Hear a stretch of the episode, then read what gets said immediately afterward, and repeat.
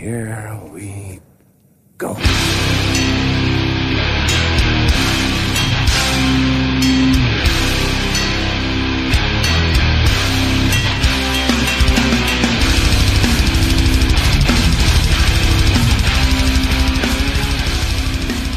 Men sådär då, nere på noll, avsnitt 127. Jag, Robin Lindblad, sitter här på plats med Danne Nätterdal, Eh, David Olsson. tja, tja. Nu är är vi riddarna runt det ovala bordet igen. Ja, mäktigt. verkligen. Sjukt kul att vara alla i samma rum. För första gången på en jävla massa månader, ända sedan New Breed kanske, eller Arboga Hardcore till och med. Vi ska idag prata lite om eh, sommarmusik, är väl planen. Men det är tydligt att man får en jävligt mycket sämre musiksmak bara att det blir varmt. Det är ganska intressant fenomen. Liksom hela svenskens liv påverkas ju så fundamentalt i och med att vi har fyra så olika årstider. Ja, Och att hela livet förändras när det eh, helt plötsligt blir varmt.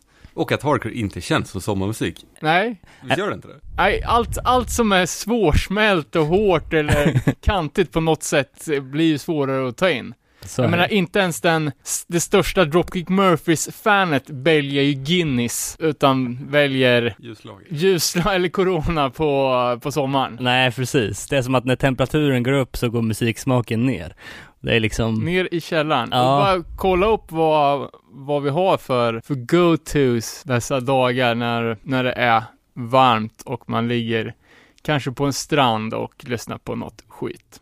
Kul! Eventuellt. Men fan, vi, vi har ju haft så mycket specialavsnitt på senaste tiden så vi har ju inte betat av någon feedback knappt eller någon hänt i veckan så jag tänkte väl att vi skulle börja där. Jag vet att det har cirkulerat ett Instagram-konto vars innehåll vi kanske måste adressera så här direkt. Ja, alltså det är ett Instagramkonto som heter Justice Beyond Sexual Violence 0.1 som, eh, ja, som anklagar George eh, Rosado från Marauder för våldtäkt. Alltså det är viktigt att man inte nonchar eller tystar ner såna här saker. Vi har ju tagit upp liksom anklagelser mot många band förut och, och så här, men just i den här situationen så känner jag att det är någonting som inte riktigt stämmer. Och och eh, ja, alltså jag har känt, jag känt till det, den här grejen under andra former under, alltså typ två år. Och jag har varit på väg att prata om det här i podden flera gånger men inte gjort det. Vet, vi har snackat om det off-air, men det är ju så att Akani har ju en stalker. Det är alltså jo, George från Marauders nya band, där Ante bland annat spelar och eh, eh några till. Och det, det har ju känts lite, lite kittlande att prata om det här för att det är ganska sjukt. Mm.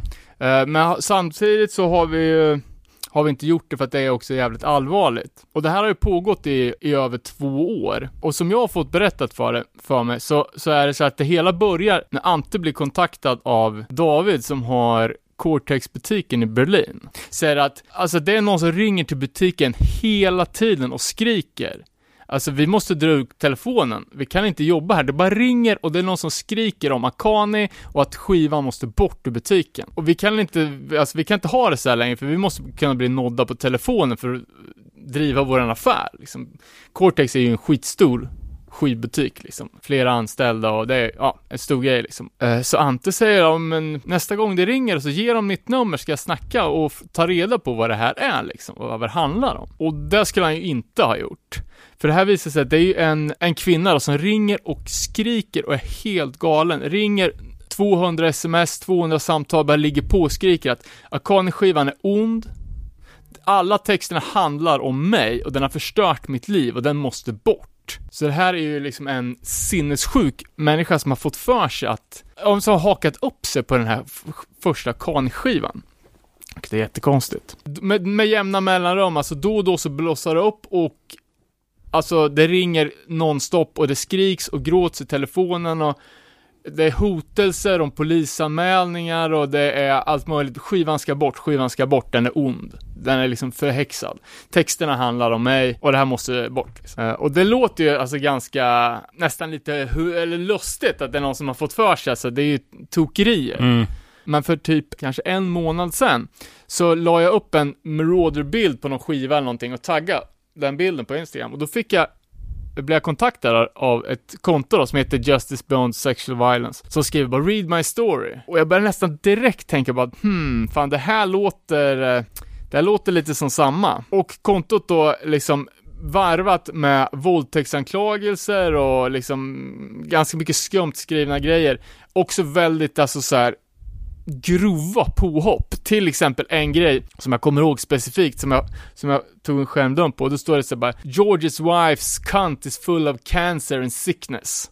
Var ett inlägg. Och liksom då tar det ju bort hela, alltså då förstår man att det här är inte Skriver man så, då handlar det inte om något övergrepp, utan då är det ju rent påhopp liksom. Precis. Och sen så, så var det väl inte så mycket mer. Eh, men nu då för någon vecka sen så har det blossat upp igen och vi gjorde ju Marauder specialen i podden och våra bilder som var taggade med Marauder har blivit kontaktade det här kontot. Våra kompisar har blivit kontaktade, så min fru har blivit kontaktade det här kontot. Massor med lyssnare har hört av sig, frågat vad fan, vad är det som händer? Och liksom det är tre, tre saker skulle jag säga som, som, som, som jag tycker tyder på att det här är, att det här är liksom en galningsverk. Och det är då ja, framförallt att, att det har pågått i två år utan att det någon gång var tal om att det skulle vara en liksom våldtäktsanklagelser, utan mm. då handlar det bara om att materialet var stötande. Stötande, ja men precis. Och jag tänker att eh, David som har Cortex-butiken borde ju kunna gå i god för att hans butik har blivit nedringd för två år sedan. Jag menar, han har ju ett eh, super eh, rykte, liksom att bevara så om han kan säga att det är, att det är tokerier, mm. då, då borde hans ord kunna rädda upp den, eller liksom, han borde kunna voucha för det. Men sen också just att de här första inläggen var så jävla, liksom, att det handlar om helt andra grejer. Ja, precis. Varvat. Och de här inläggen har ju försvunnit, utan nu är det bara olika inlägg som handlar om narcissism, eller liksom ganska allmänna anklagelser som hela tiden riktas då mot Jorge. Men om man läser i texterna så står det på flera ställen så här, take the material down, remove the material. Och det liksom, det låter ju snarare som att det här är en utpressning för att ta bort de här Akani-låtarna. Ja, precis. Nej, sjukt skum historia. Och liksom alltså. med, med, intensiteten också, att det är liksom med tusentals in, inlägg, det är liksom intensiteten av en manisk person. Um, och det här, ja, det här är ju anmält nu då till, till finska polisen för för, för stalking och förtal och Just det. så här. Men det är ju, det är jävligt skadande för, för en personens band liksom. Folk, folk kan nog se, se det för vad det är om man tar sig tid att titta på inläggen. Mm. Men ser man det bara snabbt i feeden, då är det ju lätt att stämpla någon. Mm. Verkligen. Ja, det är, det är jävligt speciellt. Ja, vi får eh, se vart det tar vägen, men vi får hoppas på det bästa för de inblandade. Mer då, eh, jag vet inte om vi har någon mer feedback eller händelser, eller om vi kan gå in på Hänt i veckan, för det finns ju en hel del att beta av där. Ja, men exakt. Antifa var ju senast, var stort tack till Andreas Lind som var, han var ju svinbra. Ja, verkligen. Påläst kille Vilken alltså. Vilken jävla radioröst alltså, det var skitbra. Alltså. Eller hur? Eh, påläst och eh, liksom pedagogisk i sitt sätt att uttrycka sig. Och det var kul med, med feedback på avsnittet också. Eh, Andreas skrev ju själv, och det är väl värt att upprepa, innan folk påpekar det kan ju jag påpeka att jag fick hjärnsläpp och helt glömde bort att nämna anarkopunkscenerna i både Storbritannien och USA under 80-90-talet, som ju definitivt var antifascistiska. Dessutom relevant att både Crime Think och It's Going Down haft bokbo bokbord, svårt ord, på en massa punkspelningar under senare år har till och med för mig att IGD åkte med som, It's going down då, åkte med som eh, stående inslag på Anti-Flags USA-turné. Hade dessutom tänkt nämna den här fantastiska Bolt Thrower-historien, men tiden räckte inte riktigt till och den har han länkat då i eh, kommentarsfältet. Andreas Liljeback tipsade om eh, en eh, rökarskiva från tidigt 90-tal med antifascistiskt tema. Magnus Tannegren skrev toppenavsnitt, kul med speedway-intervju eh, och snacket om Antifa var intressant och upplysande. Tack för bra lyssning. Jag och eh, våran K. Sandvik tipsar om The Oppressed i kommentarsfältet. Och Axel Statin nämnde också Allas Barricadas som eh, nämndes i avsnittet som en tidig Antifa-låt finns också som en cover av Los Muertos de Cristo, anarkopunk från Andalusien som man länkar upp där då. Vi kan väl ta lite Hänt i veckan då. Jag fick skickat till mig för några veckor sedan ett nytt band från våra trakter här, Karlskoga, eh, som heter Parting Words. Det är så här eh, ett litet Sam I Am slash American Football doftande emo-band som ett enmansprojekt faktiskt, som jag tyckte lät jävligt bra. Finns på partingwords.bandcamp.com. Nu är det ju söndag idag. Jag tror faktiskt att det var i fredags som de körde sin lilla avgiftsfria dag på Bandcamp, så det var väl då man hade kunnat köpt den. Då. Sen igår, jag har inte hunnit lyssna själv, men man vet väl ungefär vad man kan förvänta sig av Chromags nya platta. In the beginning, som släpps via Mission to Entertainment, finns att streama i sin helhet på i alla fall YouTube. Så eh, den ska vi återkomma till. Kul, kul twist här då, på det här. Det är ju att Chromax med Harley spetsen jobbar nu, och det här var innan de hade släppt den här In the beginning, på sin nästa platta med Steve Singh posar i replokalen med ansiktsmask och hela köret. Den här It's going down är ju första plattan på 20 år som Chromax släpper och den är ju på Mission to Entertainment. Utöver det då så eh, har de redan börjat pre-prodda nästa platta. Så att eh, coronakarantänen har väl sina fördelar om man gillar Chromags. Jag kastar in en, en Mission Entertainment 2 prediction. Och jag ska säga också Steve Singh som är inblandad i kommande Chromags. Det är ju, han är väl känd från Sam Hain och Danzig framförallt då. Ja, vad skulle du säga? Jag snappade upp ett nytt, eller ett band som har blivit nyaktuella på Instagram och det är Baltimore, Baltimore-kungarna Gut Instinct. Och de har inte haft något Instagram-konto förrän alldeles nyligen, men de är väldigt aktiva. Precis samma modus operandi som Insight Oh. hade. Kom från ingenstans till superaktiva, pumpar upp alltså gamla liveklipp, bilder, har tävlingar och du vet, kommenterar på allt som rör sig. Känns som att det är lite samma skrot och korn också, ett, ett sånt här band som är jävligt respekterade, alltså legendstatus i, i underjorden, men som kanske inte har så höga anspråk. Mm. Och som har liksom mycket material som är autopress. Ja, Insight ska ju släppa alla sina gamla låtar plus några till. På Mission Entertainment 2. Och det är ju liksom ett sånt här band som, ja men som inte, som inte haft något material ute på skit länge, men som ändå är jävligt eftertraktade. Känns som att de har en fanbase som skulle kunna köpa fem olika färger på tolvan liksom. Det går väl att utröna också viss, eh, ett startkit från Tony Victory då. Skaffa Instagramkonto, gräv i fotoalbumen. Var jävligt aktiva. Ja, Tråkigt nog, för jag tycker att den här Insight-collaben med, med nya Victory känns sådär faktiskt. Tyvärr. Jävligt mycket t-shirtar och grejer. Ja. Och Gut Instinct som alltid haft en väldigt stark Antifa-aura också. Känns också som att de kommer kunna göra väldigt eh, stark mö- merch-bundles här i dessa tider. jävligt fett. Eh, ja, det är ett sjukt, sjukt bra band, eh, men kanske ett lite tråkigt bolag. Men eh, förhoppningsvis kommer de, kommer de med nytt eller gammalt material, eller Ja. vad som helst, för det är värt. Har de postat något på kontot? Ja, de har inte sagt någonting om några nyheter, och jag frågade om, jag fick kolla om de var på gång och återbildas. Ja, Men de sa typ, nej, ja, säg aldrig, säg aldrig liksom. Men eh, har, jag, har jag rätt, då, då tycker jag att jag har rätt med stil. Vi får se. jag eh, vill eh, lyfta upp eh, ett annat band då som också annonserat ny platta. Eh, ett av mina favoritband, You're the Knife, de släppte ju Ultimate Aggression Yes. eh, förra året. Fan, Var jag det väl. lyssnar skitmycket på Year Knife. Ja, jag älskar den plattan alltså. Men de har nu annonserat att eh, deras kommande platta Internal Incarceration släpps 7 augusti via Pure Noise Records och de har nu släppt en musikvideo för singeln Virtual Narcotic som finns ute nu. Bra eller? Ja, som fan. Eh, Bangers liksom.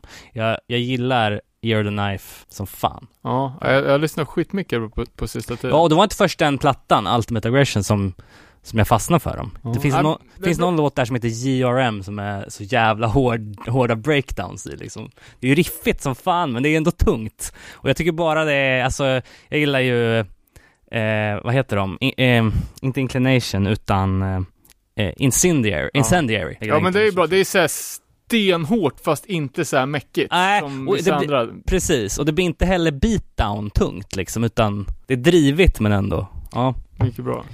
Eh, det händer saker. Within Reach. Vi pratade med, eh, med Magnus och Robin här i Arboga Hardcore-specialen. Eh, beklagar oss lite för att materialet inte fanns ute, till exempel på Spotify. Epitaph har nu ryckt upp sig, känner väl vart det finns mycket streams på gång och nu ligger hela katalogen på spottet.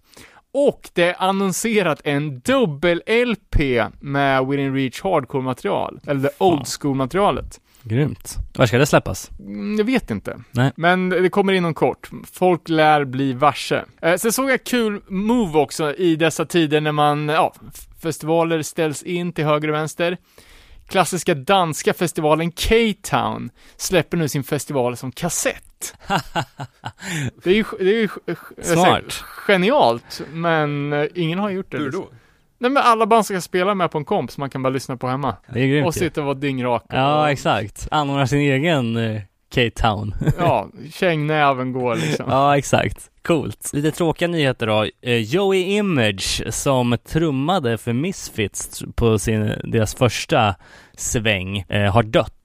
Eh, tydligen av cancer. Han eh, trummade ju på Horror Business, Night of the Living Dead och Beware. Ja, det är ett svårt år för trummisar alltså. Ja, verkligen. Eh, vi kommer väl återkomma det här när vi gör Misfits special del 2 som är i faggorna. Lite på samma, i, samma folla där. Eh, Danzig ska ju släppa en 7-inch singel för Always On My Mind på A-sidan då, på Cleopatra Records. Eh, jag vet inte vad som kommer vara på B-sidan. Och det var ju, det var ju när han medverkade på en annan artists radioshow som kommer komma upp i Ding Ding Värld sen. Vi får se hur vi, hur vi tacklar det. Trash Talk är ju populära. Eh, och nu har de annonserat en ny EP. De kommer samarbeta med någon snubbe som heter, en hiphop-producent som heter Kenny Beats. Eh, så jag antar att det kommer vara lika utsvävande som sist. Jag trodde inte ens att de fanns längre. Nej, det, det har inte släppt något sedan 2016 så att um, EPn heter Squa- Squalor, Squalor och eh, är ute nu faktiskt. Eh, det här är så pass gammalt så All right. eh, den ska släppas 5 juni. Ja, lite mer halvgammal, halvgamla nyheter. Jag kan ta först Sub-Zero som skulle ha kommit till Europa. Jag tror inte ens hela turnéplanen han annonseras innan hela skiten ställdes in. Uh, har i alla fall claimat att de ska komma ut med fem låtar till hösten och att de har platta på G. Sub-Zero är ju New York-bandet som vi, ja, vi har ju pratat om dem och relaterade artister ganska mycket på sista tiden. Uh, men de har i alla fall haft den goda smaken att inte släppa så jävla mycket. De har ju funnits sedan 90, alltså 30 år. Men bara ha, de har ju bara två fullängdare och eh, ett par, par si- singlar. Så att eh, fem nya låtar känns ju vara, då är de goda för fem år till. Kan fortfarande hålla sig aktuella. Ja, verkligen. Sen så, vi som hade biljett till Punkin Drublic i Malmö fick ju se att eh, den blev uppskjuten då i sann eh, corona-anda och eh, nya datumet är nu 13 juni 2021 i eh, eh, Folkets Park i de Malmö. inte bytt band också? Ja, de hade plockat bort eh, Pennywise bland annat, tråkigt nog, men eh, lagt till då Frank Turner and the Sleeping Souls, eh, Baboon Show, Satanic Surfers Face to Face, NoFX. Jag tror att Circle Jerks var borta också, men 13 juni i alla fall. 2021. Ett annat band som har schemalagt om sina e- europeiska turnédatum är eh, Good Riddance. De skulle ju hit nu under juni och köra. Spelar i Oslo den 8 juni 2021 istället. Det är väl närmast det, men det finns ett oannonserat datum den 6 juni 2021. Vem claimar på nationaldagen? Och det ligger liksom, det är så här, det är oannonserat och sen är det Helsingfors, Oslo och Malmö den 9 juni. Så att det kanske blir Stockholm då eller någonting. Jag hade fan velat se det. Ja, jag också. Guantanamo School of Medicine håller på med ett nytt, en ny platta.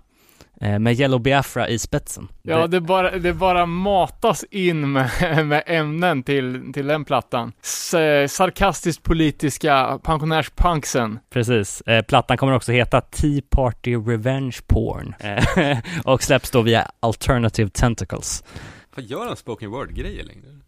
Jag tror inte det. Det är jävligt skumt att Yellow Biafra inte har en podcast heller. Faktiskt. Ja. Det känns som att han vill snacka. Känns också som att han inte vill göra det andra gör. Det måste vara därför. Han Han gjorde borde ju vara gäst, vad, vad heter det där du lyssnar på? Joe Rogan. Ja, exakt. Yeah, det är är några, någon vecka gammalt, men Jeff Gunnels från legendariska Cold as Life, även Ramallah, eh, är ju ute på fri fot igen. Eh, Oskan från Detroit har ju avtjänat åtta år för väpnat rån. Har vi ett praktexempel på ett band som lever som de lär. Skulle det inte komma en College Life dokumentär? Jo, var fan tog den vägen? Ja.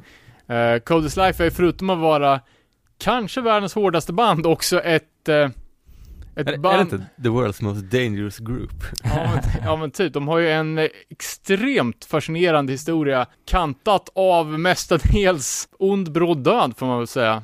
Har vi gjort något Coldest Life special? Ja, alltså vi har ju nämnt dem ganska ingående i avsnitt 8 kollar jag upp. Ja, Eh, för sju år sedan.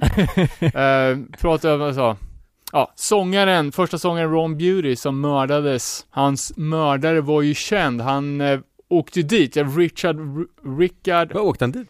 eller han, Fick de tag i Ja, men han vart ut, eh, bailad, vad säger han? Han var släppt mot borgen. ja, Hans farföräldrar eh, amorterade, liksom pantsatte huset, skramlade ihop till 50 000 dollar i borgen och sen drog han som en avlöning. åh fan.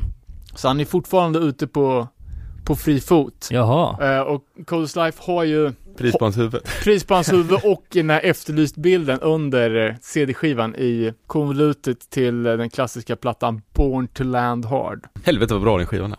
Ja, det är ett extremt bra band. Inte så somrig dock. jävligt osomrig. Det är, alltså, förutom att de hårdaste, alltså, låtar som Ski Mask and 45 som handlar just om väpnat rån. Så har de ju, Ski Mask 45 and a hoodie. så har de ju också så jävla extrem ljudbild. Alltså det är verkligen metalliskt. Låter som, ja det låter hårt som fan. Och alltså det är ju, ja, fascinerande historia.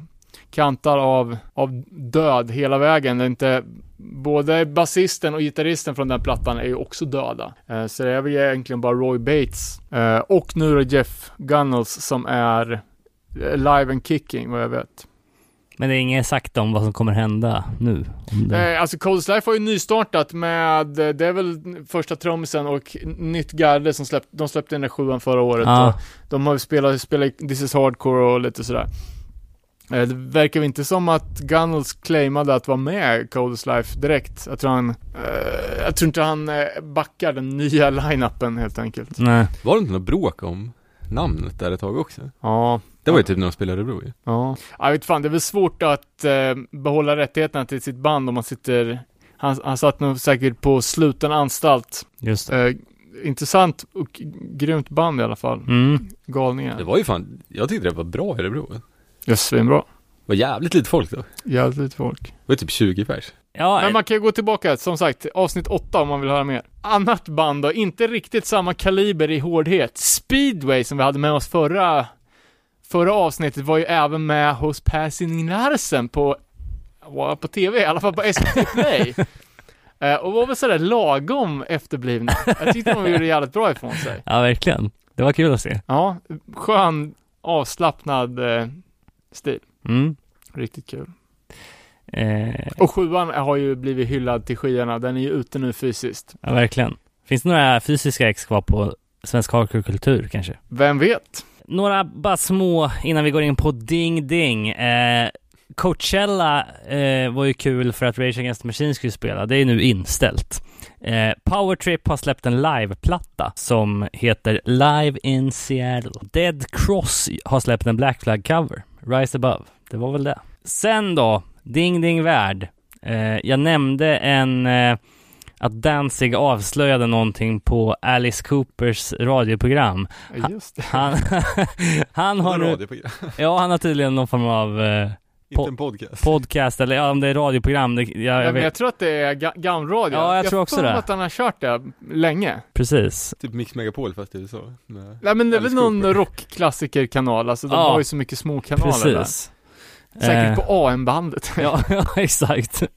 Eh, men han har nu gjort det förbjudna, släppt en coronasingel som har coronatema. Don't give up heter den. Vad han säger. Nej, det är Alltså. Alice Cooper. Finns på 7 inch Där också. kan vi snacka riskgrupp. Ja, Han, verkligen, verkligen. han, är, han är ju, han är inte så jävla gammal. Han känns ju som han är äldre än eh, livet själv. Jag tror fan han är fö- född 49, så han är inte så jävla gammal. Men han har ju också levt hårdare än de flesta. Mm. Fan, jag, nu när vi inte har poddat så mycket har jag haft mycket tid. Uh, har nämligen jobbat på grejer till två stycken olika fanzines. Åh oh, jävlar. Uh, först blev jag intervjuad, uh, stor ära till Gibber nummer 10, det är Mm. Hammars kommande fanzine. Uh, sen har jag även varit uh, involverad i ett engelskt Bulldoze-fanzine som kom. Oh, jävlar. Fan vad nischat. Jävligt nischat. Det kommer handla om uh, Bulldozer-relaterade band som Train of, Train of Thought, Terror Zone, Agents of Man och Homicidal. Och bolagen Time Served och Hardway Records. Eh, och hittills så finns det intervjuer med Zack Thorne från Bulldoze, Stefan Bersac eh, från, ah, från eh, Kickback men, men, eh, men även som släppte Bulldoze 7 eh, Chris från Trip Machine, bolaget som återsläppte den här Bulldoze eh, kompletta diskografin här för länge sedan. Eh, Pierre från Knuckle Dust och lite andra sådana som jag, eh, fans. Aficionados. Ja, Fan vad kul. eh, ska bli jävligt spännande. Finns det någon timeline på det här eller? Nej, Finns det något fysiskt ex på det här eller? nej men det kommer. Det kommer. Sen såg jag även att, eh, jag vet att du och jag följer den här snubben, Daniel Gunn. Ja, Den tyska vegan straight edge hela facet tatuerad rapparen som är, Ja. vet fan, fa- fascinerande. ja verkligen, verkligen. Eh, har ju nu startat ett beatdown-projekt. Head eh, EPn Street Cleaner kommer sommaren 2020, så det är ju snart Fan vad hårt alltså. Ja, jag ser fram emot det här. Eh, fantastiskt, eh, alltså han är ju s- så jävla hård Han är så liksom. true. Och det är också så jävla fett att lyssna på hans hiphop-låtar som är liksom tyska, tyska, tyska Warzone, tyska, tyska, tyska straight edge. liksom. Det är så jävla Och bra. det som är så roligt är ju också att, eh, för han kör ju liksom all in på, på gangstastilen. Men då ser alla andra som han hänger med ut så jävla töntiga när de är liksom In Blood We Trust badbyxor kompatibla. Ja, verkligen. Men fan sam, kommer du- när Fury Style spelar? Ja, ja. Sångaren så jävligt hård ut. Och dessutom så barn. ja.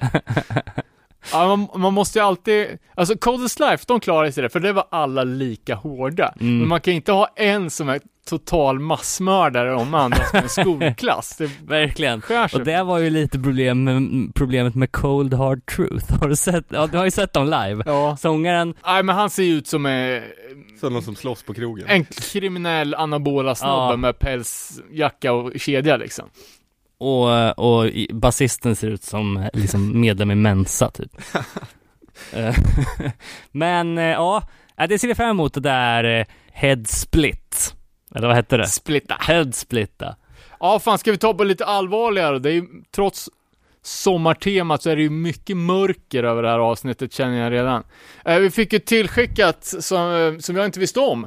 Som bara damp ner rakt i min brevlåda, vart jävligt peppad. Det var ju en split med svenska No ID och klassiska amerikanska bandet Fang. Eh, sju, sjua släppta Just for Fun Records Eh, slash Wounded. Eh, och jag funderar på båda de här bolagen, alltså typ om man skulle kontakta för att göra någon liten grej. Wounded var ju tidigare, släppte ju till exempel första Outlast eh, och har fot med liksom den tidiga svenska hardcore-scenen. Och Just for Fun är ganska intressant för de har ju väldigt mycket koppling till amerikansk hardcore. Typ de har ju släppt Pagans och Fenders och, och lite sådär. Även Rövsvett. Eh, så när den här sjuan damp ner då, så var det jävla god överraskning. Först ut och svenska No ID som, som är riktigt bra. Eh, old School Container Hardcore är deras slogan. Och de släppte ju en sjua här för något år sedan, Jag hatar punk. Eh, som jag bara hört vid något tillfälle, som är helt okej. Men det coola med den här var ju att den är inspelad i december 86. Vilket är jävligt tidigt för att vara svensk US hardcore-influerat. Eh, har ju till exempel en låt som heter No Straight Edge. Och det här var ju då innan Straight Edge ens fanns i Sverige. Ja. B- beroende på då om Svart Parad verkligen var straight edge eller inte. Vissa säger ju att de exade händerna på Svart Parad-skivan är ditmålade efterhand. Så bra. Eh, Fang, klassiskt band från Berkeley. Eh, har inte lyssnat så mycket på dem egentligen, men de har ju liksom den här Landshark LPn är ju klassiker och de har ju låtar med, ah, på klassiska komps och sådär. Men första googlingen på Fang visar sig att sångaren har ju då alltså slagit ihjäl sin, sin flickvän. Och då suttit för mord eh, åtta år. Super, alltså riktigt mörk historia. Alltså strypt, eller typ mördat henne med sina bara händer. Och Fang är amerikanskt band. Ja, amerikanskt West Coast hardcore-band. Sjukt. Eh, och det här var ju 30 år sedan, men tydligen så var han ju komplett galning. Alltså alla, alla intervjuer som jag har kollat upp nu, som där säger att han var helt, han var Var det inte jävligt knarkigt också? Ja, ja men exakt. Han, han var ju superknark. Han sa ju det att min, min, min högsta dröm var att bli heroinmissbrukare. Mm. Eh, Så i någon, liksom på någon schizogrej på drogtripp liksom. Så får han för sig att hans flickvän ska, ska typ svika honom. Bara gå, gå rakt fram och döda henne. Flyr. Och eh, det visar sig att han eh, ja, uppe och gömmer sig i Alaska någonstans. Eh, sen görs det någon, ja men typ efterlyst. Och han, någon känner igen honom och han åker dit Mm. kommer undan på, på, på ett kortare fängelsestraff för voluntary manslaughter, Dråp alltså. konstigt nog, eh, och kommer ut efter sex år. Det fanns en hel del eh, klipp om det här. Dels de här efterlyst eh, liknande grejerna om fallet, eh, men också trailers för olika dokumentärer. Som de har försökt göra om honom eller? Precis, och det var alltså. Ganska osmakligt alltså. Mm. han har ju då vänt sitt liv, han har blivit drogfri, han eh, porträtteras ju som bästa killen liksom, som jobbar med att ta hand om, ja men typ missbrukare och AA och hjälpa kids, typ från punkscenen och att han är liksom en, en person som, som har levt det livet som folk i missbruk kan vända sig till och ta till av det han säger. Och det är väl jättebra liksom om att man kan göra något gott med sitt liv. Men det som blir lite det att det, när det pitchas att det ska bli en, liksom en tv-serie, en dokusåpa. Och att någon liksom nästan då ska profitera på att ha haft ihjäl en, en Ja, annan verkligen. människa. Och, och, Det är en bitter eftersmak av ja, verkligen. det, alltså, det här greppet, absolut. ehm, Men, alltså- men eh, den här splitten då, den, är den från i år eller? Ja, jag tror det. För att, och den är släppt av ett svenskt skivbolag? Ja, två svenska skivbolag. Ja, och liksom, vad tog det dig? En googling på 30 sekunder att få fram det här? Ja, visst. Liksom, hur tänker man då? Ja. Det vore ju intressant att veta. Ja, men precis. Och det är ju alltså, vi kommer ju ofta in till det här med liksom moralfilosofiska grejer, liksom vi sitter och hyllar Coldest Life, de har åkt dit för väpnat rån och Ja, Alltså man är inte konsekvent riktigt i sina åsikter, men alltså jag tyckte att det var så jävla mörkt. mm. Och liksom, Vad hette bolaget som hade släppt den? eh, Just for Fun och uh, Wounded. Okej. Ehm, Men var, var det en dokumentär? Nej. Det kanske inte var klar. ja, det, jag hittade, jag tror det är sex delar på YouTube, dokumentär om honom då. Eh, Sammy McBride, eh, och, eller som han kallas Sammy Town. Mm. eh, dokumentär om framförallt honom men även bandet Fang som liksom var jävligt stora och de, de vart ju ännu större efter att att han lämnade bandet, eh, typ Nirvana har gjort covers på dem och de, Jaha, de har shit. liksom blivit de stora bandens coola förebild, Mm. eller liksom underground band som jävligt många ah, band har influerats och gjort covers på. Men det är liksom återigen, kan man sona sina brott överhuvudtaget liksom, om man inte tar livet av sig efter ett mord så kommer man ju behöva leva med det här liksom. Mm, verkligen. Det fan, jag tycker på, kanske någonstans att det är jättebra om man kan hjälpa andra. Men att vara en frontman som typ ska nästan lite dyrkas på scen som en rockstjärna, att det känns ju inte så bra. Nej, verkligen inte. Jag Eh, såg bara trailern också, men det kändes ju inte som det. Ja, Nej men precis, och den här trailern, alltså den är ju jävligt Tiger King-vibbar typ. Ja, den är, alltså det är ju verkligen så här sensationalism. Det är osmakligt gjord, alltså med tanke på vad som, vad det faktiskt handlar om. mm.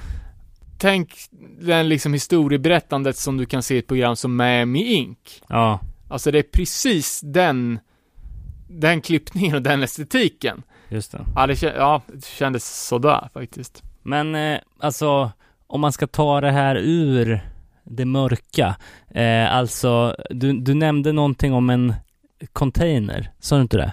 Container Hardcore, så. Ja, Ja. ja. det var det, det svenska bandets eh, No Idea. Ja, Container Hardcore. För det, Old School Container Hardcore. Ja, för att eh, det är ju kul här, för jag, jag har ju fortfarande några grejer kvar på Ding Ding Värld här. Eh, bland annat då, är det årtusendets tvivelaktiga merch? Fast det går ju ändå i... Är det någon som har släppt en container? Ja, det är det. det är det. det här är ju då allas våran Fat Mike som har någonting som heter The Dumpster Diver Record Club. Han gjorde en musikal som heter Home Street Home. Och nu ska han alltså släppa alla 104 låtar på vinyl. Och då kan man eh, beställa då 57 som kommer i en Steel Dumpster. som, eh, ja, for, Steel Dumpster for Storage. Eh, Vad stor den var. ja, den är asstor.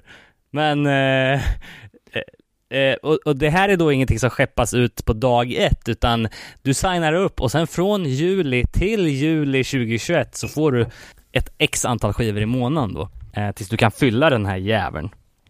NoFX har väl ha, tror har haft något de har ha, ha, haft en, en vinylklubb, Single of the Month och släppte väl 12 sjuor under ett år. Ja. Eh, Det är ju många som har försökt, men det är ingen som har, jag har hört någonstans att det är ingen som har lyckats genomföra en vinylprenumeration som har lyckats. Nej, Förutom No- NoFX då, som kommer undan med vad fan som helst. Det sista jag har på Ding Ding Värld, det är ju då Live Nation som är as. Ehm, De eh, vill ju bibehålla sina inkomster för 2020 och då vill de alltså att artisterna ska acceptera mindre pengar för biljetter som säljs via Live Nation. Istället, de vill alltså dra ner på 20% av intäkterna som går till artisterna för biljetterna och ta dem själva. Så det kan man ju tänka på nästa gång man köper något via Live Nation, att de är utsugare och as. Jag bara slänga in en supersnabbis att Take Offense är tillbaka med mer Suicidal Tendencies dyrk. Jag släppte en platta förra året som man inte köpte på grund av fullt omslag och eventuellt lite för mycket musikaliska utsvävningar, men nu är de tillbaka, låter som det ska och ser framförallt ut som det ska. Bra band. Från Chula Vista. Yes, vi fick ju på Facebook eh, ett tips i våran felhörningsserie här då. Och det här är då snott från så funkade podden, som i ett avsnitt här tog upp två stycken hardcore-relaterade grejer. Och den första då var en klockren felhörning av bandet Youth Brigade. Eh, låten heter I Hate My Life, är väl eh, en jävligt glad låt för att handla om att hata sitt liv. Men felhörningen då är ju då Och en banan.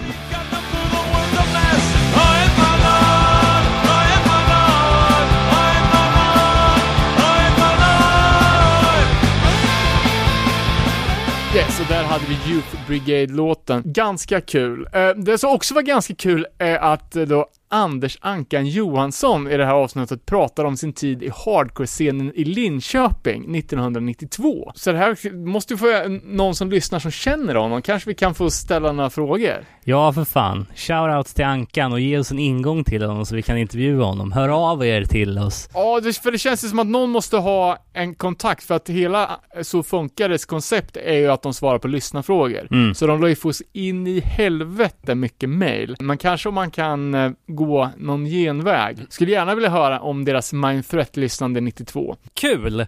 Vi, eh, vi tar steget in i sommarmusiken.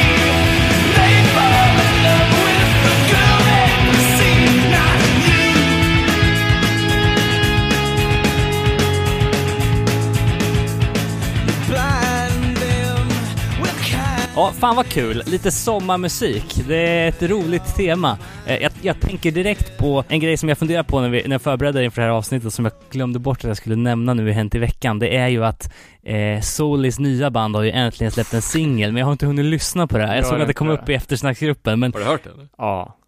Så jävla dåligt. Det är helt sjukt dåligt.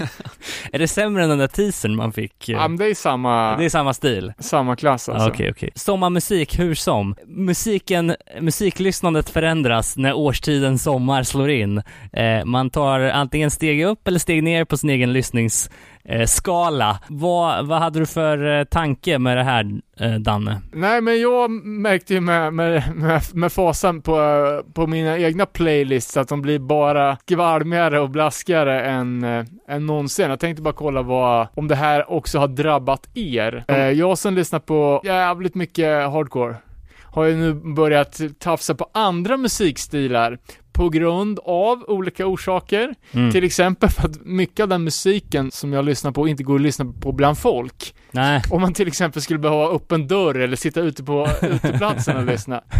Eh, Så det här har ju satt sina spår. Eh, Har till exempel börjat bejaka genrer som ska. Åh fan. På riktigt? Ja, jag har ju ett, alltså jävligt smal, smal ska ska-samling. Eh, en platta. Ja, det är ju den självbetitlade Specials-skivan från 1979. Eh, som jag brukar lyssna på ganska ofta faktiskt, som jag tycker är jävligt bra. Och vi, vet fan, vi har ju nämnt Operation Ivy, det är inte ska. Ja, men precis. Eh, Operation Ivy lyssnar jag på som fan kan jag säga. Eh, speciellt efter att jag upptäckte Matt Freeman, basistens Instagramkonto, där han spelar med till gamla eh, Rancid och Operation Ivy-låtar. Och det är ju en jävla fröjd att se när han latchar av dem alltså. Eh, vi har ju vid något tillfälle nämnt den så kallade ska-licensen. Eh, ni är ju bekanta med konceptet, eh, men för, för lyssnare då som inte är det så det är då en licens som band kan få, eh, som gör att det är okej att hata ska, men fortfarande kan man lyssna på band som är influerade av ska. det är genialt. Eh, och det här är någon intern grej från Burning Heart. Ska-licensen ges ju inte ut lätt. Den ger sig inte ut, det, det är ju faktiskt, jag försökte gå till, till botten med det här, jag frågade runt lite. Eh, jag trodde det var Dala som hade myntat ska-licensen, men han mörkade lite på den och skyllde på Larna. Eh, Jaha. Jag vet inte riktigt vem det är som, som ska ha cred för det här fantastiska eh, lura sig själv-tricket.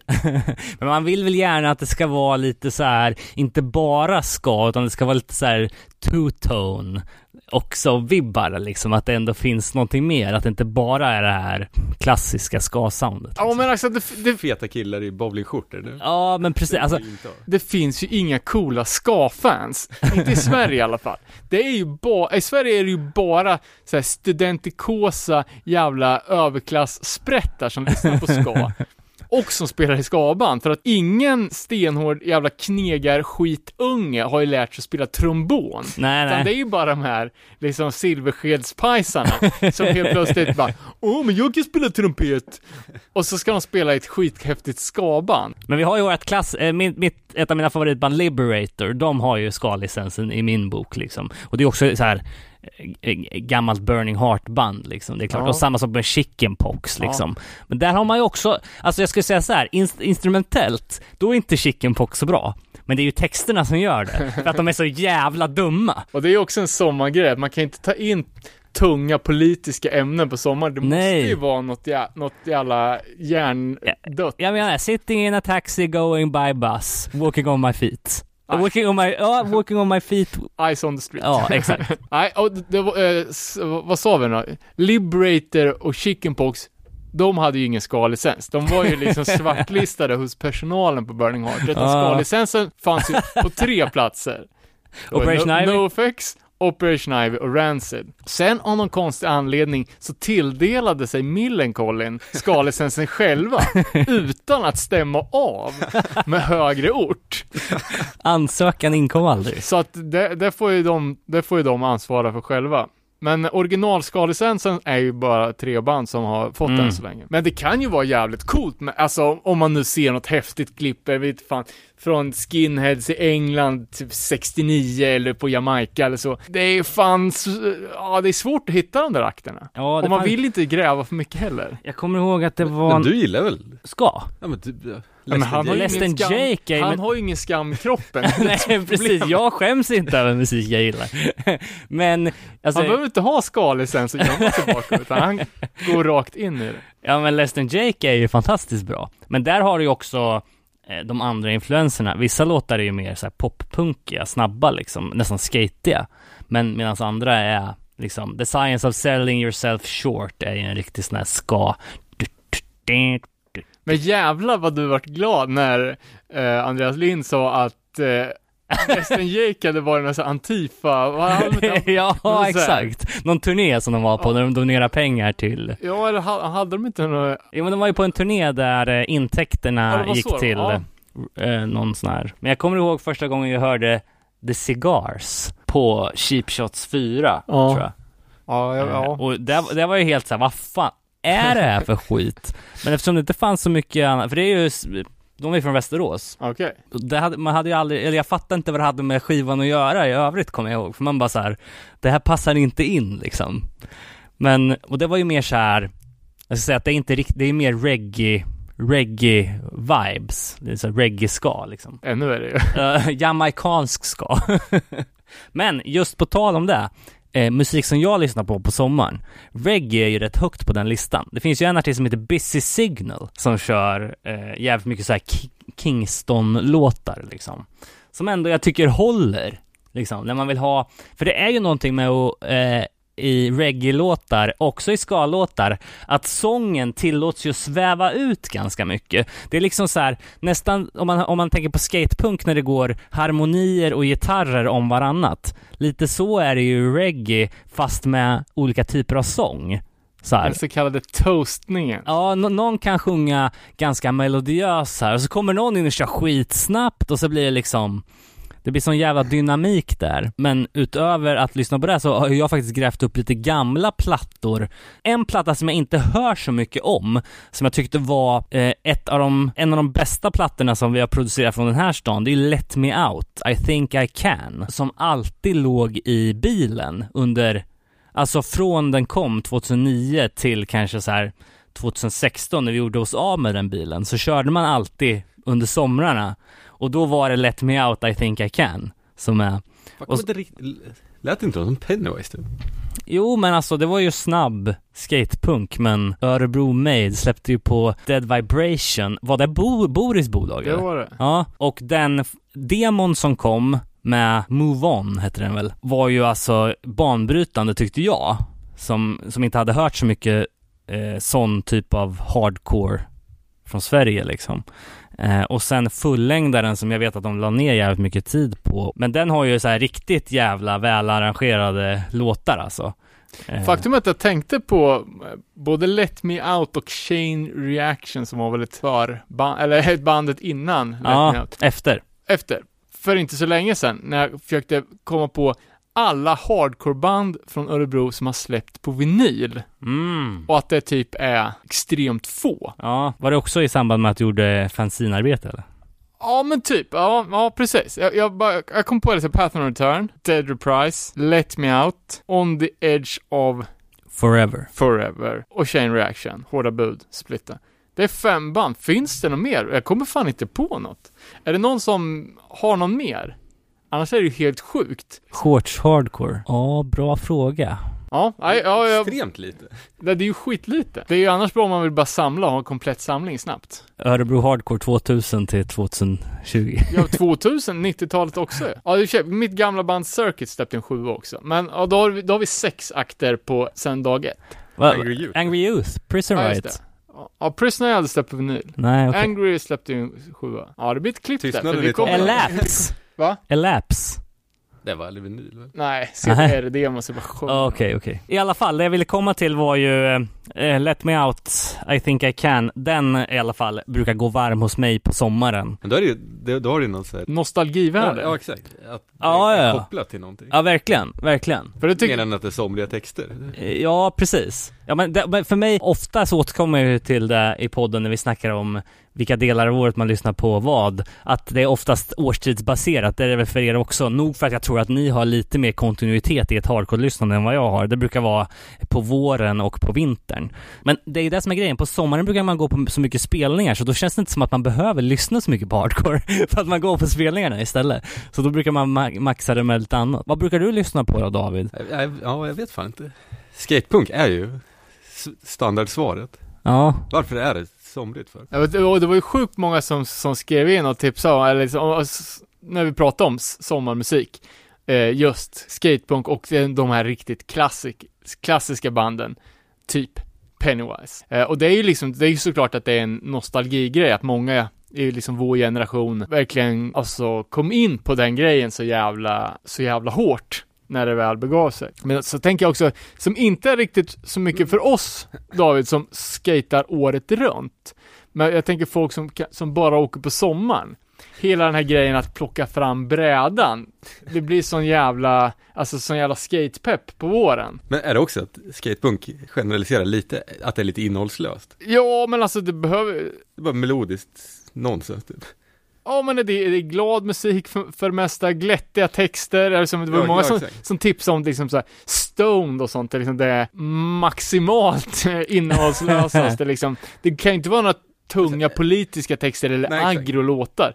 Det ska ju vara typ låtar om att Sommar. bada eller någonting. Men och, och liksom att eh, flera låtar som jag har på min liksom absoluta sommarplaylist kom ju från liksom den första skatefilmen jag såg. ja. Och där har vi liksom, ja, Pegboy som jag tjatar sönder. Lite mörkt dock. Ja, men eh, för mig, liksom, så, så, så Pegboy, Code of the Streets med Gangstar och sen eh, Specials. Det var ju liksom där jag fick upp ögonen för den här bastarden i skivsamlingen. Då var det i och för sig Gangsters som är, som bara finns med på Chrysalis-pressen av LPn. Men jag tycker hela den, hela den skivan är ju svinbra. Hitten är väl kanske Message to you Rudy och Too much too young som också var etta på listan när det begav sig. Så det var ju ett jävla superstort band. Men Ja. också att, må- att många liksom, ja men förknippar, ja men skate, skatepunk med sommaren, det känns ju ganska självklart. Jag har alltid tänkt på det som typ American Pie Punk.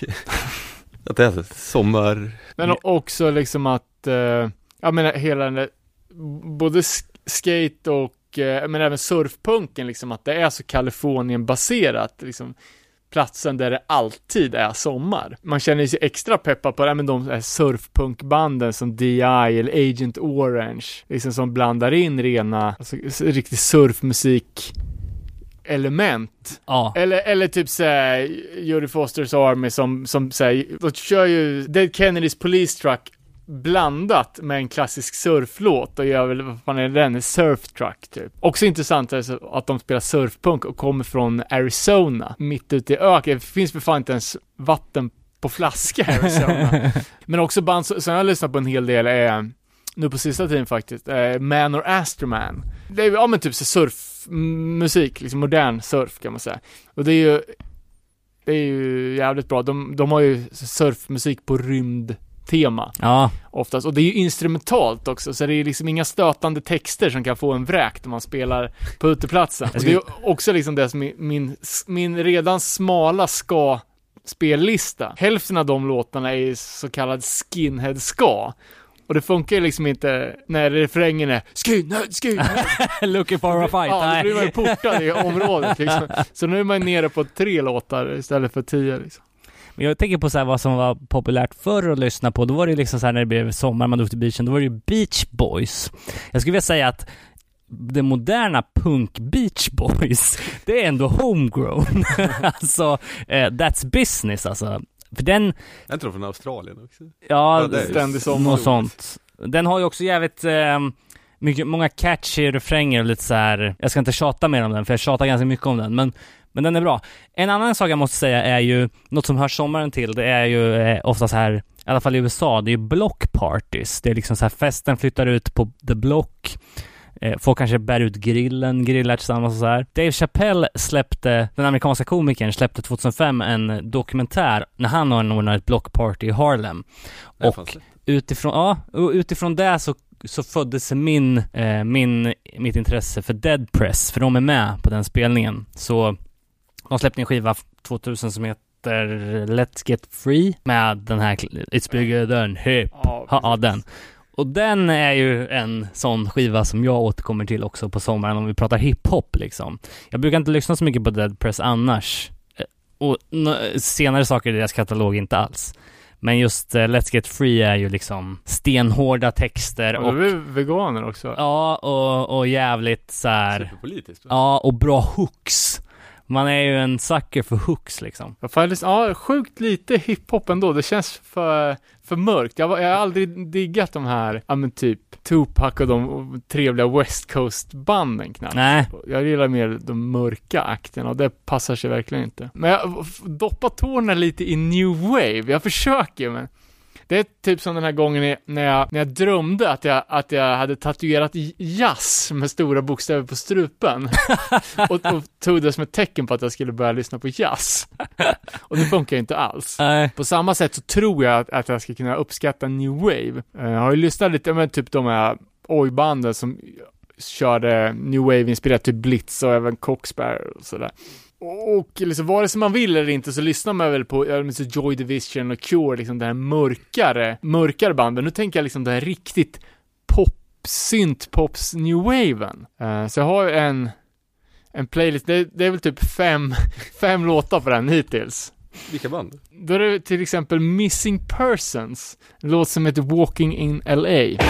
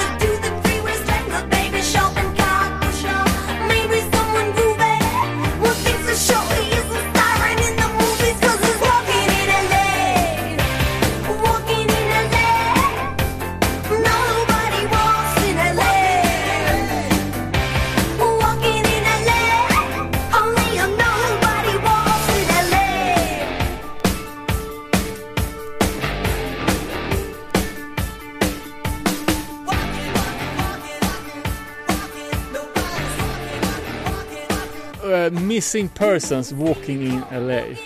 Lite Cyndi Lauper-vibes på sången ändå. Ja, men det kan nog, det är väl också en där i genren. Alltså alla de här artisterna man snövlar på är ju super, alltså det är ju 80-talets största akter liksom. Fast jag tycker ändå att det var ett perfekt så här. det beamar ut ur fönstret när någon sprätter med en badboll liksom. Ja, och det är ju så fruktansvärt 80-tal också. Ja, På något nice sätt liksom i efterdyningarna av Stranger Things liksom. ja man, precis. man tror att man har levt på 80-talet, men egentligen har man bara levt på det, det, ja men exakt, det konstlade. Man gick direkt från svenskt 70-tal till nutid liksom. Eh, men alltså, ja, New Wave är väl i och för sig en avknoppling till punk på, på ett sätt, men jag läste någonstans att man kan, det går inte att börja lyssna på nya genrer efter 15 års ålder, typ. Så jag vet inte. Men det är ju ett träsk, och det är ju satans så mycket som är piss. ja, Men ibland när man har riktigt, när man är riktigt fördomsfri så, så kan man ju uppskatta en låt. Eh, det är alltid svårt det där också. Fan, det är en tanke som slår en rätt ofta att jag vill lyssna på något som är bra, men som även andra kan ta del av. Och det är svårt att hitta sådana grejer ibland. Ja men alltså man måste ju superkompromissa. Ja, som fan. Nu har vi tur, nu har ju min eh, son Douglas, han har ju bara älskat Clash. Ja. Så nu lyssnar vi jävligt mycket på The Clash och det går ju faktiskt också att spela i trädgården Ja, utan att bli lynchmobbad liksom. Det är lite somrigt. Ja när men det är, ju- det är ju schysst. Och jag menar, där har vi både ska och reggae-influenser och precis. de låg väl etta på hiphop-listan också med Va? någon jävla dänga där. En annan grej då, det här steget man tar från att det är jackväder till att det blir hoodieväder. Eh, det finns ju ett band som har en låt som personifierar det här. Och det är ett band som ni aldrig hört talas om, men som jag gillar som fan, som heter The Wonder Years. De har en låt som heter Hoodie, Hoodie Weather.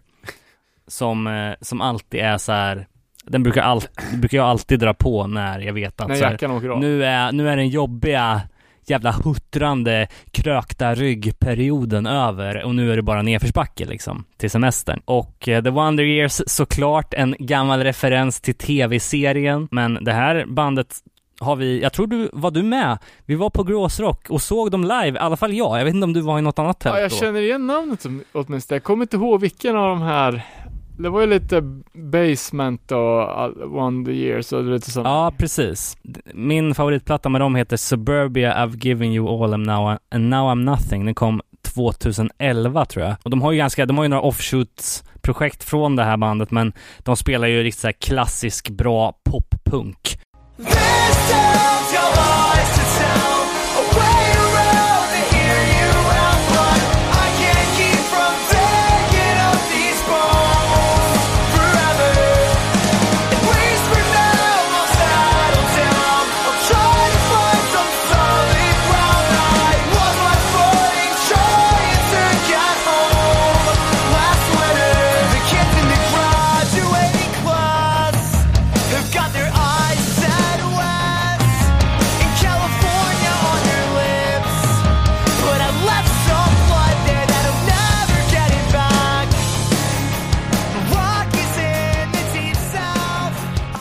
South. Ja, The Wonder Years, Hoodie Weather. Det, det där är ju ganska pajpunk för mig. Ja, men det är ju det. Visst är det det? Inte pissa på det, det är väl nice. Men man ser ju framför sig, det, så, snygga killar på någon strand med någon jävla amerikansk fotboll och kastar till varandra. Precis, någon jävla keg eller något. Ja, dricker öl i så här röda plastkoppar Ja, typ. Hörde även, eh, var det inte riffet från Skaterboy med Avril Lavigne? ja men precis. Det är fan Eh, din guilty pleasure. Sant. Nej, men det är bra. Det är en all, all around year låt för mig då. Eh, men hoodies då, vad har ni för sommaroutfits? Idag är det ju jävligt varmt så vi är riktigt lättklädda. Alla har shorts. ja visst. Tog emot, men ja. Jag har också känt mer avundsjukt inställd till shorts på sista tiden. Va? Men Robin har ju hawaii-skjorta. Jag kör ju den här, eh, som jag diggar som fan nu eh, i dessa varma dagar, t-shirt-ponchon. Man klipper upp den på sidorna ända ner till eh, ringningen. Så man har, ja, som en jävla poncho helt enkelt. Ja, det är nice Vet du vem alltså. som gjorde den känd eller? Nej, Trummisen i Blink.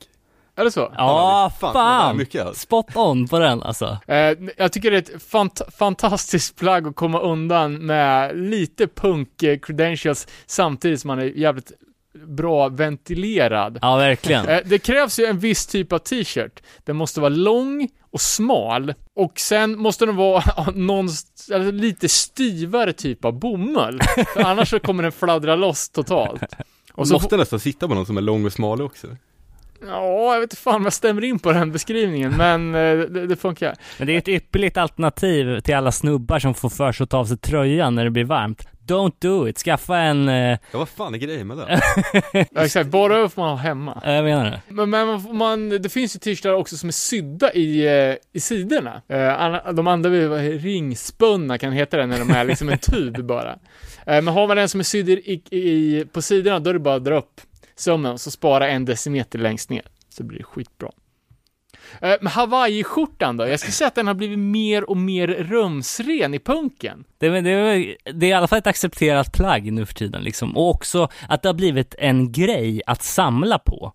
Precis som sneakersen har liksom alltid varit en grej så tycker jag att hawaiiskjortan har nog klivit upp på samma pedestal de senaste åren. Ja, men vart man inte lite chockad när man såg Dwid från Integrity med en Hawaii-skjorta? ja, Var det inte eh, någon tiki-grej going? Jo, men det är många som har det alltså. Eh, Det är liksom de här lite mer åldrade punksen kan... mm, Danny Diablo hade det i sin podcast veckan. Såg du den där live-grejen med honom?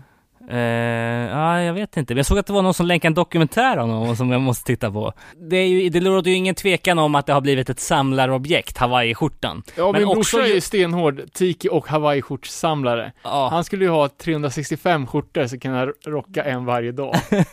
Ja. Eh, sen har vi ju, är det den bästa eh, outfiten överlag? Integrity's Humanity is the Devil baksida-outfiten.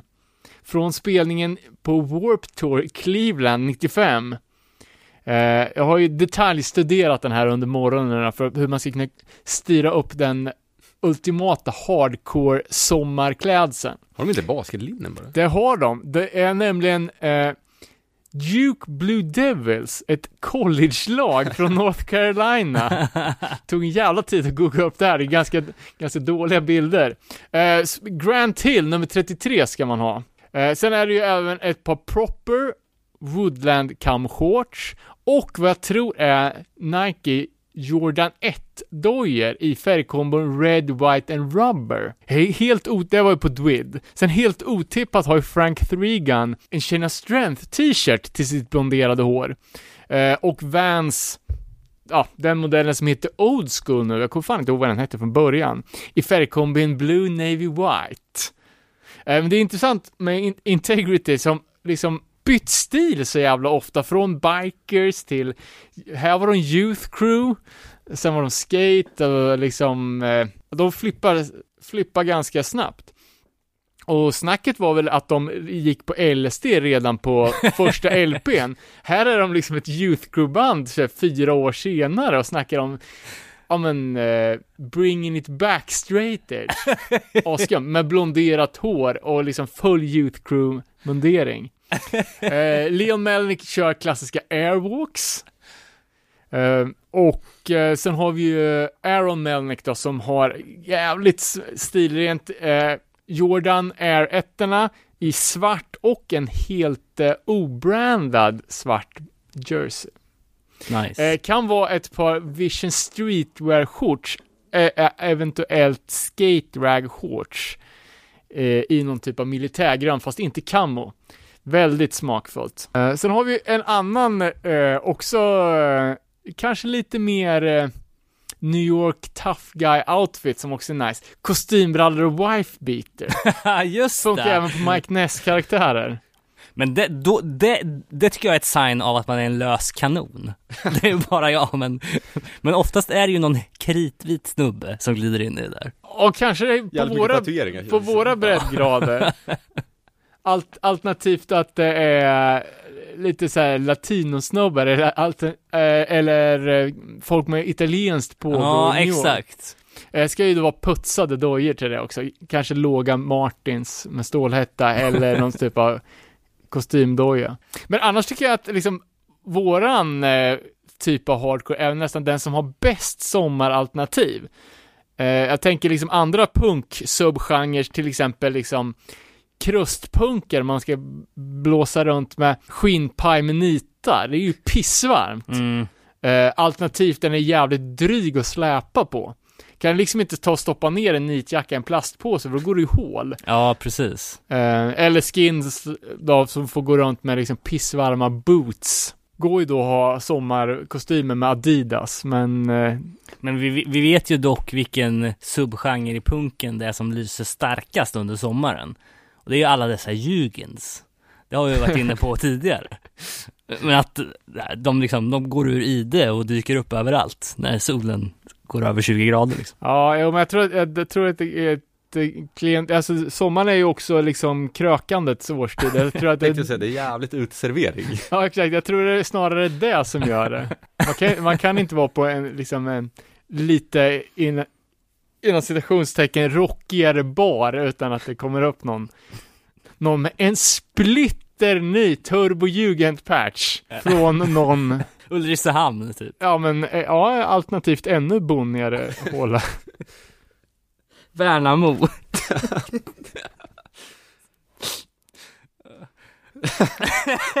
Jag, jag skrattar inombords också när vi fick kommentaren bara, här sitter de från Örebro och gör sig lustiga över, över mindre orter. Skrev väl inte total ironi när någon från Örebro? Ja, ja, men brist på självinsikt har vi aldrig sagt, sagt något om. Okej, den här då, det är också självinsiktslös. Den svåra hatten, Ja, just det. för eller emot? Emot. På stranden för, i alla andra sammanhang Stråhatt. emot. Ja, men då är det ju en, eh, eh, liksom, En funktion? ja, en funktionell grej liksom. Ja, men exakt. Det är två, men det är två olika. Jag tänker mer på den här liksom ha- hattpajsarhatten. Carlingshatt. typ. Ja, precis. Det är ju som, det är jävligt få personer som kan komma undan med att bära hatt. Mm. Men, de som gör Ja, det är ja. däremot jävligt coola. Ja. Det är svårt alltså, det är riktigt svårt. Har vi något exempel? Ja, eh, Danny Diablo har ju på sig en i en låt. Ja men herregud, han har ju liksom pimphatt i kaninhår med stor påfågelsfjäder. Han. Men jag vet att vår kompis Lildan har ju rockat hatt någon gång och tycker att fan han kommer undan med det. Jag har ju så jävla stora, jag, jag kan ju ha hatt på fest kostym. Men det är ju liksom, går inte att ha hatt och t-shirt. Det Nej, är nej. fan svårt alltså. Du och jag kommer inte undan med. Nej, det gör vi verkligen inte. Men sen finns det ju också liksom, två, om man räknar in liksom den, den här bucket som kom, gjorde det så här, lite entré skate-modet för några år sedan. Alltså en sån här Fiskarhatt eller? Fisk- Ja, de är ju Precis. stenhårda. Pre- eh, klassisk 90-tals AIK-supporterhatt. Precis, också Jävlar på väg tillbaks. På väg tillbaks skulle jag säga.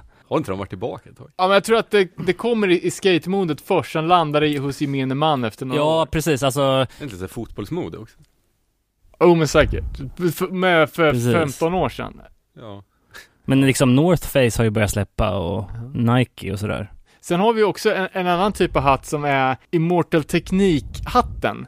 Vadå, do-rag eller? Nej, som är så, den här djungelkrigshatten. Ja, ja just det! Den med en sån här, Exakt. ja, Guerrilla Warfare-hatten. Guerrilla Warfare med ja, drag- men den! Dragsgrej under hakan. Ja, verkligen. Den är Kan man bära upp den eller? Daddy Gun kan du? Ja, det kan han.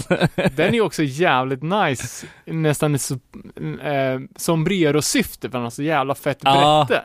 Precis. Du råkade ju sliva här ett tag. Ja, den kan man inte ha löst. Om man inte är från Boston. Fast då ska man väl mer ha gubbkeps? Ev- Everybody gets hurt. Ja, de, de, kommer, de. har ju dessutom, de kan ju ha durag. och läderhandskar på sommaren. Ja, men alltså jag såg något gammalt foto på Boston Crewet, alltså det är ju återigen SSD som är flitiga i sociala medier. Jag såg nu att Al Brill hade ju tilltalat Trump direkt här nu och skrivit att ta ditt jävla möte till Boston så ska du få se på protester. Jag vet inte vad en 65-årig förtidspensionär ska göra, men det är bra att han tar ställning i alla fall. Men just det, det här, den här klassiska då sleevehatten, att man drar av ärmen på en t-shirt och drar den på huvudet. Mm. Eh, och det var ju någonting som, eh, som var populärt i, i Boston på, på, de ti- på tidigt 80-tal. Eh, framförallt då för att man skulle kunna se vem i pitten som också kom från Boston, så man inte skulle slå den lika mycket. Ah. Men de, alltså jag, när vi hade sleevehats, liksom under kepsen för att hålla den på plats så man skulle kunna morsa, då hade man ju sleevehatten över öronen. Jaha. Men det har inte Boston-pajsarna, utan de har ju bara dragit ner den rakt över huvudet, så öronen blir liksom den ultimata vingmuttern. Och så toppar det då med såklart hy- hyvelrakad skalle, de ser Ja. helt efterblivna ut. På ett positivt sätt. Kul. Någon gång så, vi, vi får eh, se till att samla ihop till varsin outfit och se vem som bär upp den bäst. Jag tänker också en jävla sommargrej, för mig i alla fall, det är suicidal tendencies. Men Mm. då inte det hårda suicidal, utan det är mer humoristiska självdistans suicidal, typ som de i deras lätt komiska videos. Ja, ja, ja. När de är så jävla, liksom, sommarslappa. De kommer från Venice Beach, alltid sol, Ja. man är lite bakis, man är lite trött. Man ligger i en skottkärra. Skitsamma Ja. liksom, man bara går ut. Det är bara dra, dra ner bandanan för ögonen. Jag ser inte er, ni, ni ser inte mig. En, en sak som hör sommaren till då som jag kan tipsa alla om och det är om, om man har möjlighet att bada i pool under sommaren. Eh, ett stort problem för alla som har någon form av badshorts, det är att när man väl hoppar i vattnet så, så blir det som en liksom så här, det, det blir bubblor typ. Eh, shortsen sväller. Vi vet vad du menar. Ja, men eh, det, det är då ett band som har lyckats med att det inte händer. Så eh, in på Cold Cuts merch, in på CDC, beställ mesh-shortsen där och bada i dem så ska ni se att det blir inga bubblor. Hur fan kan de göra merch fortfarande? Pratar inte de om att släppa nytt material? Jag tror de har gjort det till och med. Eh, men superbra badshorts. Vadå mesh, klassiska meshshorts för att vattnet rinner rakt igenom? Ja, exakt. Men Se- är de inte lite, lite risk för liksom exponering? Nej, det fanns snören. Om jag tänker i ben, de brukar vara så jävla vida i benen. Jaha, nej det har jag inte märkt. Eh, Jag tycker de, de levererar. Eh, Jag upplever inte samma sak när man badar i sjö. Sen så är ju också frågan, eh, vilka, det är en fråga till lyssnarna här då, vilka band har släppt Parasoll, Speedos och badlakan? Eh, Integrity har väl släppt badlakan tror jag. Gör de inte flipflops också? Ja, exakt. Men Picknick, det var väl mer såhär, eh, alltså såhär riktigt toffla. ja, Inte mm, där sitter en grej mellan tårna, utan en vanlig sån. just det. Bra också yta att trycka logo på. Men det vore skönt om man kunde göra en, en hel combined effort liksom, så man ändå kunde strandhänga med stil. Det är ju omöjligt. Vi såg väl, eh, vad fan heter det? Portland i avsnittet när den simmar på stranden. Ja, just det. Tillbaka till musiken då. En annan grej som jag brukar halka in på på sommaren, det är den här alternativa rocken. Eh, som man aldrig riktigt kommer ifrån. Jag pratar eh, till exempel Transit, plattan Young New England. Jag pratar Sam I Am, deras något bortglömda platta Astray, som kom 2000. Som är en sån här rakt upp och ner jävligt skön, somrig platta. In, jag skulle säga inte lika deprimerande eh, ljudbild som tidigare alster. Eh, gillar den väldigt mycket. Och när man har ett, ett öppet öppningsspår som heter Sunshine, ja då, då vet man vad man har att förvänta sig. Eh, Transit är ju lite så här, det är ju mer, vad ska man säga, någon blandning mellan emo och indie-rock. Den Young New England-plattan har ju dels ölhävarspåret i titelspåret, eh, där det klinkas flaskor i början, men också lite snabbare spår som är jävligt, jävligt bra liksom, emo, pop, punk, rock liksom. Men är inte emo för deppigt då, dessa Ja men alltså det är alltså, det här är ju inte emo som du, som du pratar om liksom American football eller Ja, exakt. Det är mer åt indie-rock-hållet liksom. Men sen så tror jag också mycket av det här är liksom klassiska spelningar man minns från sommaren. Alltså så här, jag minns ju när jag var såg, jag har sett Nasty massa somrar i rad liksom. Och då blir det ju att man går på aggression när man har möjlighet liksom, på sommaren. Så Också den, jävligt shortskompatibelt band. Precis. Bar över, shorts, servettband gillar man ju att ha på sig. Utegym tänker jag på när jag tänker på Nasty. Traktordäck. Traktordäck ja.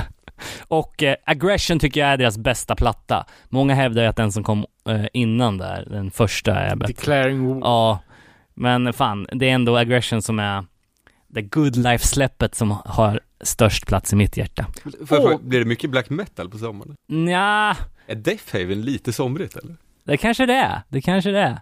Jag har inte lyssnat på så mycket. Jag börjar lyssna på ett nytt band nu från Sverige som heter Istapp. Som verkar vara eh, ganska Jävla sportlovskompatibelt. ja, men det är, det är lite, det är faktiskt lite spex. Men det var väldigt bra. Men Death Haven, ja, superaktuella nu också för de har ju en ny platta på gång. Har jag hört. De kan nog ha hawaiiskjortor. Ja, lätt inte alltså. Lätt. Och flipflops på scen. Det känns ju... Abbat har inte det dock. Han har ju samma boots, han, får, han är så tjock om benen så han får inte av sig bootsen på hela sommaren. Så han har ju de där som han haft från höstturnén. Uh, apropå good life då. Bli, eh, vad heter det? Romad, heter det där? Groomad av, Ja. av ett good life på Facebook med jämna mellanrum och passar på. Exakt. Passa på att ställa några frågor. Ja, alla vet ju att Good Lives mest lyckade platta är Avenged Sevenfold-CDn. Men, nu ska vi ha en tävling här. Gissa Good Lives näst mest kommersiellt gångbara släpp. Så ska ni få ett, eh, en skiva från Good Life hemskickad. är det till lyssnarna eller? Det är till lyssnarna. Ja, okej. Och David vet ju redan. Ja. Eh, så, näst mest säljande Good Life-släppet. Bara kommentera. Kul! Va, vad ställde du för frågor till karln då? Nej, bara lite allmänt. Eller, eh, vad Peachy gjorde nu för tiden och... Nej, jag, jag kommer inte ihåg. Nej. Eh, jag jag eh, simultanchattade med andra och tog in spörsmål och skickade vidare. just det. Vi sa att det var nedlagt. Mm, Ja, jag tror att det ligger lite på, eh, på chill bara, men det är väl Ja. inte någon spik i kistan tror jag inte. Släppte jag lite renounced och lite sådana grejer för inte så länge sedan. Men det är inte samma, samma pace som det var för länge sedan. Ja men fan vad kul, då har vi en tävling. Ja men bara lite, lite snabbt då. Nu, nu vart det som en tävling till er här. Ett band som är hårda, men som ändå är sommar. Crowd Deterrent, kanske? Jag tänkte ju på Death Threat. Jag såg deras klipp Ja. från This is Hardcore här på Hate 56. Fan vad slö han är alltså. Han är så här s- sommartrött. Skriker Ja. inte utan pratar liksom. Ja, det bara, känns jävligt somriga. Just det, jag såg att han la upp det på Hate 5. Eh, Hate 5 som också kör någon drive nu för Stu, Bane. Ja, jag fattar. Är det någon Bane-medlem eller? Det var en Benefit som samlade in pengar. Jag Ja. missade. Oklart, man kan gå in och kolla där om man gillar Bane och vill supporta. Vi antar att han har något med bandet att göra, annars vore det sjukt. Ja, ja jag Eh. vet inte. Men vad, vad har ni för sommarplaner nu då innan vi rappar? Ja, David, Inte så mycket. Jobba. jobba. Jag kommer i alla fall vara väldigt mycket i Örebro, så jag hoppas väl att vi kan planera något specialavsnitt här till kommande veckor eh, som vi kan sätta tänderna i. Vi har ju mycket idéer. Eh, jag får ju också bil snart här så jag äntligen cruisa fritt utan att behöva tänka på tid eller rum. Härligt. Eh, Ja, jag vet, du har ju din jetski stående här i Örebro. Jag hörde någonstans att jetskiförare är jävligt hatade i marinan. Ja Känner det du är de ju, fy fan. Eh, man får inga glada blickar när man glider runt. Eh, och jag, jag, jag, fan, jag beter mig inte men ibland är man ju uppe i 90 och då jävlar.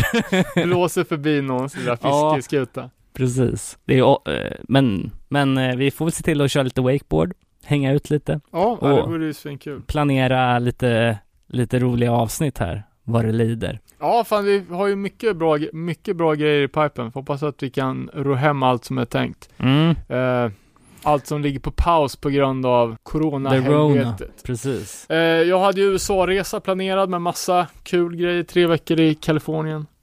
Tatueringstid hos Dave Quiggle och Ah, öldrickning med Troine. Ehm, skulle kolla ut ditchen i Oxnard som finns avbildad på Ill Repute 7 Massa grejer på gång. Det blir inget av med det. Fy fan vad segt, jag beklagar. Men vi får väl göra det bästa vi kan helt enkelt. Ehm, vi, eh, ni får hålla koll på vår Instagram då, när vi efterlyser vilket som är Good Lives näst bäst säljande platta. Och, Och strandmerch. och strandmerch. Och eh, i annat fall, ni är varmt välkomna att mejla oss på nerepanoll@gmail.com. Vi finns ju som sagt på Nere på Noll Podcast på Facebook. Eftersnacksgruppen Alive and Well, bra tryck i den nu. Eh, jävligt kul att se. Eller på Instagram, at nerepanoll. Inget mer att tillägga? Ah, jag kommer inte på något Nej. spontant. Okej. Då säger vi tack så mycket för den här gången. Tusen tack, kul att ni lyssnar och att ni hör av er. Ha det bra! Ciao!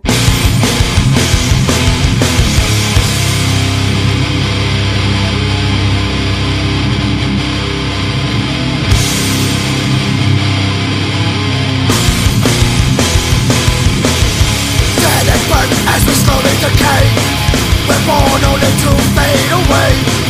We got no future, we got no hope. Our life is pain and it's hard to cope. We're born just to start dying.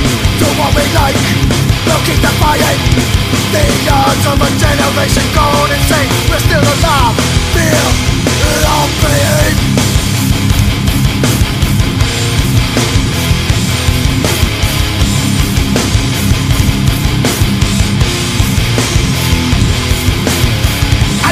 nothing but I still got friends.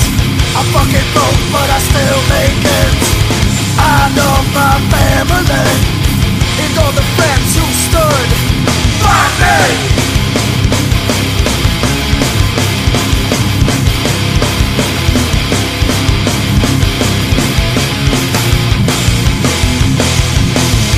Dead and burnt as we slowly got no future, we've got no hope. Our life is pain and it's hard to cope. We're born just to start dying.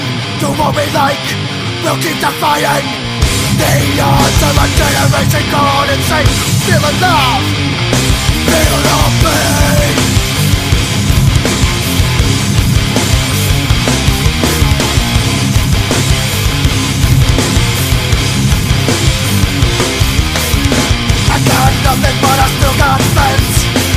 fucking broke, but I still make ends